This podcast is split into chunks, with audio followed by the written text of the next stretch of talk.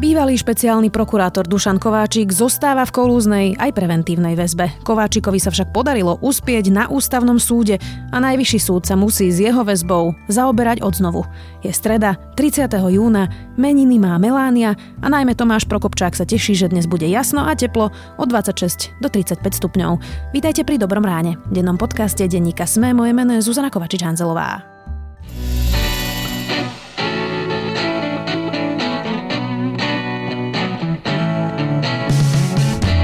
Aké sú náklady na prevádzku a údržbu elektromobility? Moje meno je Michal Savo a v minisérii podcastu Za volantom sa s hostiami rozprávam o súčasnom stave elektromobility. Nájdete ho vo svojej podcastovej aplikácii na platformách Google Podcasty alebo Apple Podcasty alebo v službe Spotify.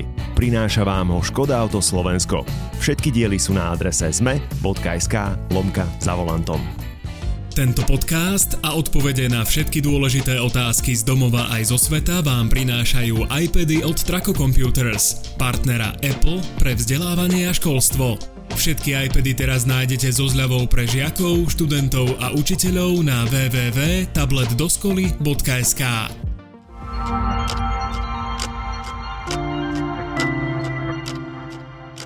A teraz poďme na krátky prehľad správ. Pandémia znemožnila včasnú diagnostiku tisícom pacientov. V nemocniciach totiž liečili len tých, u ktorých to bolo nevyhnutné. Z dát poisťovne dôvera vyplýva, že v porovnaní s rokom 2019 diagnostikovali lekári o tretinu menej pacientom rakovinu. Dôvera hovorí, že nediagnostikovali viac ako 2000 ich poistencov. Zvýšili sa aj čakacie lehoty na operácie pohybového ústrojenstva a minulý rok bol aj výrazný pokles vyšetrení mamografom. Zásah inšpekcie, pri ktorom odobrali živé spisy Národnej kriminálnej agentúre, bol v poriadku. Uviedol to krajský prokurátor v Bratislave Rastislav Remeta, ktorý prípad dozoruje. Inšpekcia ešte 10. júna zaistila 7 živých spisov, medzi nimi aj ten, ktorý sa týka vyšetrovania ex-riaditeľa SIS Vladimíra Pčolinského. Spisy podľa Remetu inšpekcia zobrala preto, že vyšetrovateľ s nimi nespolupracoval. Výskumný tím Checkpoint Research zaznamenal rekordný rast kybernetických útokov v Európe. K nárastu útokov a hrozieb sa pridávajú agresívne malvéry. Medziročný nárast bol až o 97%. Slovenskú rektorskú konferenciu naďalej povedie Rudolf Kropil, rektor Technickej univerzity vo Zvolene. Dlžníkom, ktorí počas pandémie využili možnosť výhodného odkladu splátok na úveroch v bankách, sa táto možnosť od júla končí. Už sa nemôžu spoliehať na jednotné rámcové pravidlá, ktoré banky rešpektovali počas pandémie. Tie okrem iného umožňovali odklad splátok bez negatívneho zápisu do úverového registra či zníženia bonity klienta. Viac takýchto správ nájdete na sme.sk.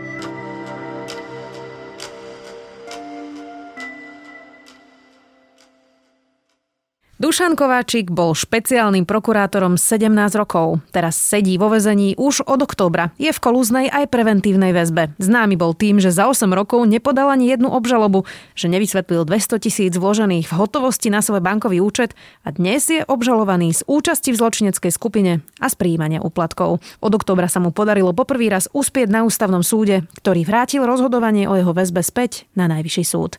Čo to presne znamená, odpovieme s redaktorom domáceho spravodajstva Romanom Cuprikom. Súd ale vydal nález, podľa ktorého už tá prvá väzba nebola v poriadku. Problémom bol podľa nich člen Senátu sudca Juraj Kliment. Vyčítajú mu rodinné väzby na prokurátora, pochvalné vyjadrenia na jeho stranu a zároveň verejné Roman, o čom teda rozhodol pred pár dňami ústavný súd? By som chcel hneď asi upokojiť verejnosť na úvod, že tá situácia nie je až taká vážna, pretože ústavný súd rozhodoval ešte o pôvodnom novembrovom rozhodnutí Najvyššieho súdu, keď sa prvýkrát rozhodovalo o tom, že či Kováčik by mal byť stíhaný väzobne alebo nie. V podstate tá časová následnosť bola taká, že v oktobri minulého roka zatkli e, Dušana Kováčika, špecializovaný trestný súd následne povedal, že by mal byť stíhaný vo väzbe, pretože hrozí, že by ovplyvňoval svetkov alebo by pokračoval v trestnej činnosti. Kovačík sa prirodzene odvolal, išlo to na najvyšší súd a najvyšší súd e, takisto potvrdil, že Kovačík by v tej väzbe mal ostať a V tom senáte bol sudca Juraj Kliment, ktorého Dušan Kováčik neskôr namietal. Potom znovu Dušan Kováčik požiadal o prepustenie z väzby a opäť to šlo najprv na špecializovaný trestný súd, neskôr znovu na najvyšší súd a ten Kováčikovi väzbu potvrdil. Čiže dvakrát už súdy, tá slovenská sústava súdov o tej väzbe rozhodovala a dvakrát povedala, že tie dôvody sú dostatočne silné na to, aby Kováčik vo väzbe bol. A čo on namietal, je ešte to prvé rozhodnutie z minulého roka, keď v Senáte bol Juraj Kliment. A prečo je problematický Juraj Kliment? Ja si teda spomínam na tlačové konferencie z konca roka Roberta Fica, ktorý mal také tie flipcharty, tie tabule, na ktorých to mal... stále. stále. Na ktorých mal vlastne taký ako keby nejaký strom, kde bol teda sudca Kliment Najvyššieho súdu a prokurátor Repa a on vlastne teda hovoril, že oni sú rodina. Je strýkom e, pána Repu, čiže Repa je jeho synovec. Je to vzťah, ktorý automaticky vás vylučuje v trestnom konaní, v trestnom práve z akýchkoľvek spoločných postupov a spoločných rozhodnutí. 22.10. A celé to tam vykreslil ako nejaká mafia, ktorá chce poctivého Dušana Kovačika odstíhať a teda on vlastne vtedy v tom čase hovoril o politických väzňoch, práve teda o Dušanovi Kovačikovi aj Tiborovi Gašparovi. Takže vyčítal aj súd e, práve toto rodinné previazanie Juraja Klimenta a prokurátora Repu? Šťastí áno. Ja by som hneď upozornil, že Robert Fico ako právnik určite vie, že asi ťažko tam mohla byť nejaká previazaná schéma, keďže už najprv predtým rozhodoval špecializovaný trestný súd, kde teda nejaké väzby nie sú na, na Klimenta alebo na Repu ale tak Robert Fico už dávnejšie preukázal, že si s faktami úplne hlavu nerobí. Ale čo sa teda týka tej samotnej rodinej väzby, tak tam v podstate ten ústavný súd, prečo dal teda Kovačikovi zapravdu, bolo že šťastí áno, ten Kliment je naozaj rodina s prokurátorom Repom, je to jeho synovec, Repa je synovec Klimenta ale zároveň on hovorí, že samo o sebe táto rodinná väzba by nemusela byť problém, mohla by ho síce ovplyvniť aj pozitívne, aj negatívne, lebo tak mohli by mať aj zlé rodinné vzťahy. Mm-hmm. Na čo ale upozornil je, že nie len, že je tam rodinná väzba, ale dokonca sudca Kliment sa viackrát veľmi pozitívne o práci prokurátora Repu vyjadroval v tejto súvislosti pri Kovačikovi a naopak verejne negatívne hodnotil prácu Dušana Kovačika. Čiže keď si to takto akože v spojení oboch týchto situácií už ústavný súd mal pochybnosti, či ten Juraj Kliment by mohol byť nezávislý alebo nie a teda dal to najvyššiemu súdu znovu na prešetrenie, túto väzbu.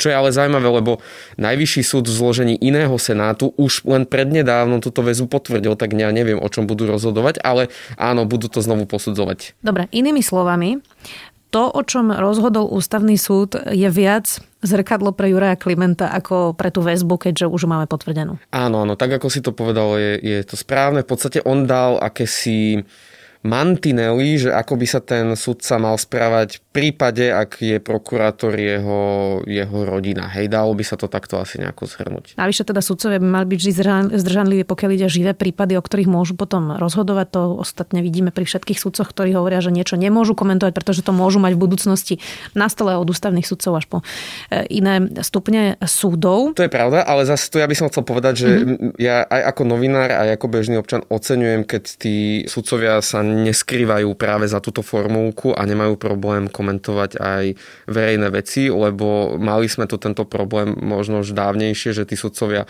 hrali takých mŕtvych robákov pri všet akýchkoľvek verejných otázkach, lebo oni musia byť zdržanliví. Áno, špeciálne pri Štefanovi Harabinovi. Napríklad. Um, z čoho je teda vlastne Dušan Kováčik obžalovaný? Pripomeňme si to. Dušan Kováčik bol obvinený a nedávno obžalovaný z účasti na organizovanej skupíne. Týka sa to skupiny takáčovcov a s tým, že pomáhal ako keby tejto skupine vyhýbať sa trestným stíhaniam tým, že im povedzme poskytoval informácie zo spisu, takže je obžalovaný aj v súbehu s tým, že vynášal utajované informácie a je obžalovaný aj z korupcie, pretože za túto svoju činnosť e, podľa prokuratúry bral úplatky. Aké úplatky? O tom vypovedal ako prvý bývalý šéf finančnej správy Ľudovít Mako. V podstate on hovoril, že on tiež pracoval alebo spolupracoval s touto skupinou takáčovcov, nosil osobne Kováčikovi peniaze za to, oni si ich potom aj delili, že pomohol šéfovi takáčovcov Kudličkovi s tým, aby sa dostal na slobodu za kauciu 100 tisíc eur a odmena za to bola tiež 100 tisíc eur, ktorú si pol na pol rozdelili vlastne Mako a, a Kováčik. To bola jedna taká situácia. Potom im pomáhal s vyšetrovaním ich kauz, napríklad im doniesol časti spisu, kde mohol teoreticky ohroziť e, utajovaných informátorov, pretože tam boli ich výpovede. Takisto to sa netýka tohto prípadu, týka sa to iného prípadu, ale Dušan Kovačík je podozrivý aj zo spolupráce so skupinou Bodorovcov na polícii. Táto skupina vlastne ovládla všetky kľúčové pozície Nanaka na polícii a Dušan Kováčik síce nebol ako keby že priamým členom tejto skupiny, ale opísali ho ako taký si, že externý spolupracovník, že niekedy chodil aj na porady a keď bolo treba, tak im proste pomohol nejak, buď už niečo zastaviť, nejaké vyšetrovanie, alebo doniesť nejaké informácie a podobne. Keď hovoríš o tých stretnutiach, to je to bájne piate poschodie v centrále Bonulu, o ktorom hovoríme? Áno, áno, tá budova sídli priamo proti policajnému prezidiu, takže aj vtedajší policajný prezident Tibor Gašpar tam mal blízko, tam sa všetci stretávali a ten Kovačík síce nebol že pravidelným účastníkom, ale že vraj sa týchto stretnutí niekedy účastnil. Ja si teda spomínam ešte na jednu vec, ktorá mohla naznačovať vlastne už čosi a to bolo, keď dávnejšie si Dušan Kovačík ako špeciálny prokurátor vložil na účet 200 tisíc eur v hotovosti. A on teda hovoril, že síce je špeciálny prokurátor, elitný prokurátor, ale že zabudol, že v hotovosti nad 5000 eur sa teda nemajú robiť transakcie a nemôžu robiť transakcie. Tak vysvetlil nejako tých tých 200 tisíc okrem toho, že vtedy hovoril, že to je nejaké dedičstvo? No, on to, on to vysvetloval s tým, že tie peniaze sú legálne, ale ako hovoríš, on by mal mať vedomosť o tom, že takáto transakcia že nie je v poriadku. A tam je zaujímavé to, že myslím, že Pavol Vorobiov, čo je tiež akože bývalý policajný príslušník, vypovedal, že že oni dostali ako keby nariadenie od tej bodorovskej skupiny toto, toto akože stopiť, toto vyšetrovanie. Pretože banky to nahlasujú a áno, oni to stopili. Banka, banka si splnila tú svoju povinnosť v tom čase, ale ostalo to zaseknuté na polícii. A túto situáciu ja som spomínal aj v článku, keď som riešil vlastne ten majetok Dušana Kovačika, pretože keď e, súdy rozhodovali o tom, že či ten Kovačik by mal byť vo väzbe alebo nie, tak oni si všimli, a to už si všimol špecializovaný trestný súd ešte predtým, než o tom rozhodoval ten najvyšší súd, že Dušan Kováčik má veľmi veľké majetky, ktoré nevie úplne racionálne vysvetliť.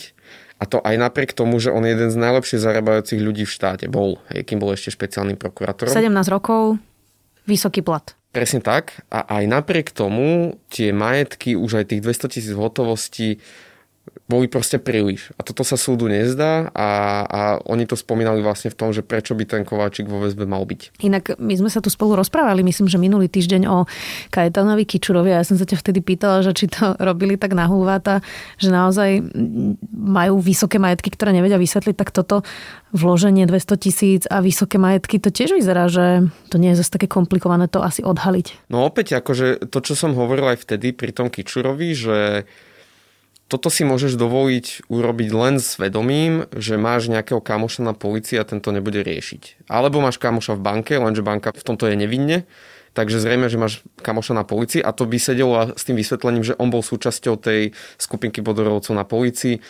Je to predmetom vyšetrovania, uvidíme.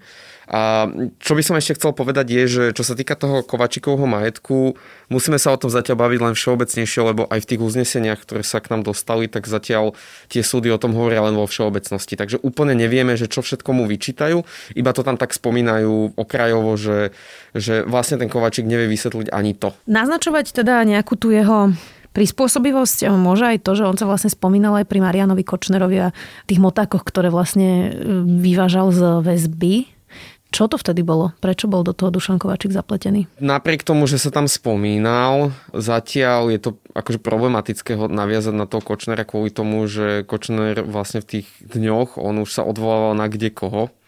A je zatiaľ otázne, že čo si ten Kočner už len domýšľal v tom záchvate zúfalstva, čo k tomu mohol reálne pomôcť, ale samozrejme už len to, že mu napadol, aby to nejako riešil, je na pováženie, hej, že, že aby ten Kovačík mal mať takúto funkciu, akú má. Myslím si, že, že celá táto situácia poukazuje aj na ten fakt, že Dušan Kovačík je spájaný so strašne veľa kauzami. On e, má dlhodobo povesť človeka, ktorý zastavuje kauzy, ktoré sú nepríjemné pre smer a zároveň je aktívny v tých kauzach, ktoré sú pre smer výhodné. A toto sa s ním vlečie, toto veľmi zlá povesť sa s ním vlečie roky a tieto stíhania, ktorým on čeli, tak už sú len vyústením a nikoho podľa mňa z radou novinárov, ktorí sa mu venovali dlhšie, neprekvapuje, že on je vlastne momentálne obžalovaný z takýchto vecí, pretože o tých podozreniach sa vedelo veľmi dlho. Len pozícia špeciálneho prokuratúra je, je tak silná, že on je prakticky neodvolateľný len za splnenia veľmi špecifických podmienok. Takže on mal neotrasiteľnú pozíciu a tým pádom o, bolo aj veľmi ťažké na ňo nejako aj, aj dosiahnuť to, aby ho policia stíhala aj vzhľadom na to, že čo sa na tej policii v tých minulých rokoch dialo. Isté, ale nemuseli ho znova zvoliť. On bol teda 17 rokov vo funkcii špeciálneho prokurátora. Málo kto si to už e, pamätá, ale on vtedy začínal aj s Dobroslavom Trnkom ako nádejný prokurátori mladí, keď vstupovali oba do funkcií. Aj Dobroslav Trnka vtedy bol vojenský prokurátor, do ktorého sa vkladali nádeje, že teda ten úrad bude vykonávať dobre. Potom to teda história ukázala inak. Ako je vlastne možné, Roman, že niekto, o kom teraz vymenovávame tieto všetky závažné veci, si dokáže ten úrad udržať až 17 rokov. Lebo to nie je krátko. Všeli, čo sme si všeli, kto šepkali o ňom, všeli, čo sa s ním vozilo, presne ako ty si hovoril. Ale ako je možné, a to je vlastne otázka pri všetkých tých prípadoch, ktoré momentálne pôjdu, už dúfajme čo skoro na súd pri sudcoch a výchrici, búrke a pleveli a neviem čom všetkom, že ten systém vlastne nejakých brzd a protivách evidentne nezafungoval. No tak poďme ďalej v tých našich úvahách, ktoré sú zatiaľ ešte nedokázané na súdoch, ale predpokladáme, že, že sa to všetko vyjasní v najbližších rokoch, možno mesiacoch. Poviem to na konkrétnom príklade. Tušan Kováčik bol človekom, ktorý zastavil vyšetrovanie hlasu. Zabezpečil som na tento rok 35 na budúci rok e, asi 40, plus teda ďalšie veci. E, zabezpečil som ich vlastnou hlavou. Podobnému hlasu Roberta Fica tým, že ani, ani nemal potrebu prizvať nejakých znalcov, ktorí by ohodnotili, že či hlas Roberta Fica je na tej náhrávke, ktorú všetci už počuli, reálne jeho. A keby si bola Robertom Ficom a vedela, že tu máš v dispozícii takého špeciálneho prokurátora, no nechcela by si ho zvoliť znovu na budúce. A je jasné, že politikom človek s takouto povesťou musel vyhovovať. A bolo dobré ho mať zaviazaného, bolo dobré s ním spolupracovať. Podľa tých obvinení on nemal problém takisto naopak byť aktívny voči tým členom. No zatiaľ to tak vyzerá z tých doterajších výsledkov vyšetrovania, že on tú svoju funkciu vnímal tak až tak rodinno-kamarádsky, že proste my sme taká nejaká skupinka keď treba, tak si pomôžeme. A tá kamarátska skupinka bola okolo strany Smer. Takže to je podľa mňa odpoveď na tú tvoju otázku, že ako je možné, že napriek všetkým týmto podozreniam on ostal vo, vo svojej funkcii tak dlho, no jednoducho, lebo to bolo výhodné pre obe strany, aj pre Smer a pre neho a keďže slovenskí voliči dali Smeru toľkokrát dôveru, že zostavil vládu, tak proste aj tak dlho sa viezol popri tom aj ten Dušan Kováčik. Ty si povedal, že teda už nie je len obvinený, ale obžalovaný, tak teda kedy môžeme očakávať, že sa stretneme s Dušanom Kováčikom aj na súde a že si vypočujeme teda aj výpovede, argumenty a potom aj ten rozsudok? Na Kovačika bola podaná obžaloba v apríli. Takéto prvé zasadnutie sa e, naplánovalo na 7. júla, takže to už bude o chvíľu. Tak si na to počkáme. Aj s redaktorom Denníka sme. Romanom Cupríkom, vďaka. Výnimočný dizajn, svetlá v tvare anielských krídel a najlepšia bezpečnosť v triede. Také je nové SUV Hyundai Tucson. V revolučnom modeli nájdete veľkú obrazovku, náladové osvetlenie a 620-litrový kufor. Hyundai Tucson teraz prichádza aj v hybridnej, plug-in hybridnej a štýlovej N-Line verzii. Príďte do predajne Autopolis Bratislava na Račianskej, Panonskej alebo na Boroch, alebo sa objednajte na jazdu na www.autopolis.sk. a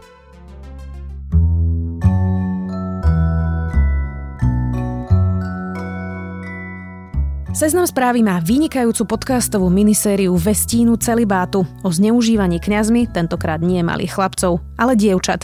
Fascinujúcich 5 dielov podrobne vysvetľuje dynamiku, problémy, aj krytie jednotlivých kňazov cirkvami. Jirka Kubík a jeho vestínu celibátu je môj zaujímavý tip na záver a vy nezabudnite, že dnes vychádza aj Samova Joškov vedátorský podcast Zoom a Klima podcast o tornáde na Morave.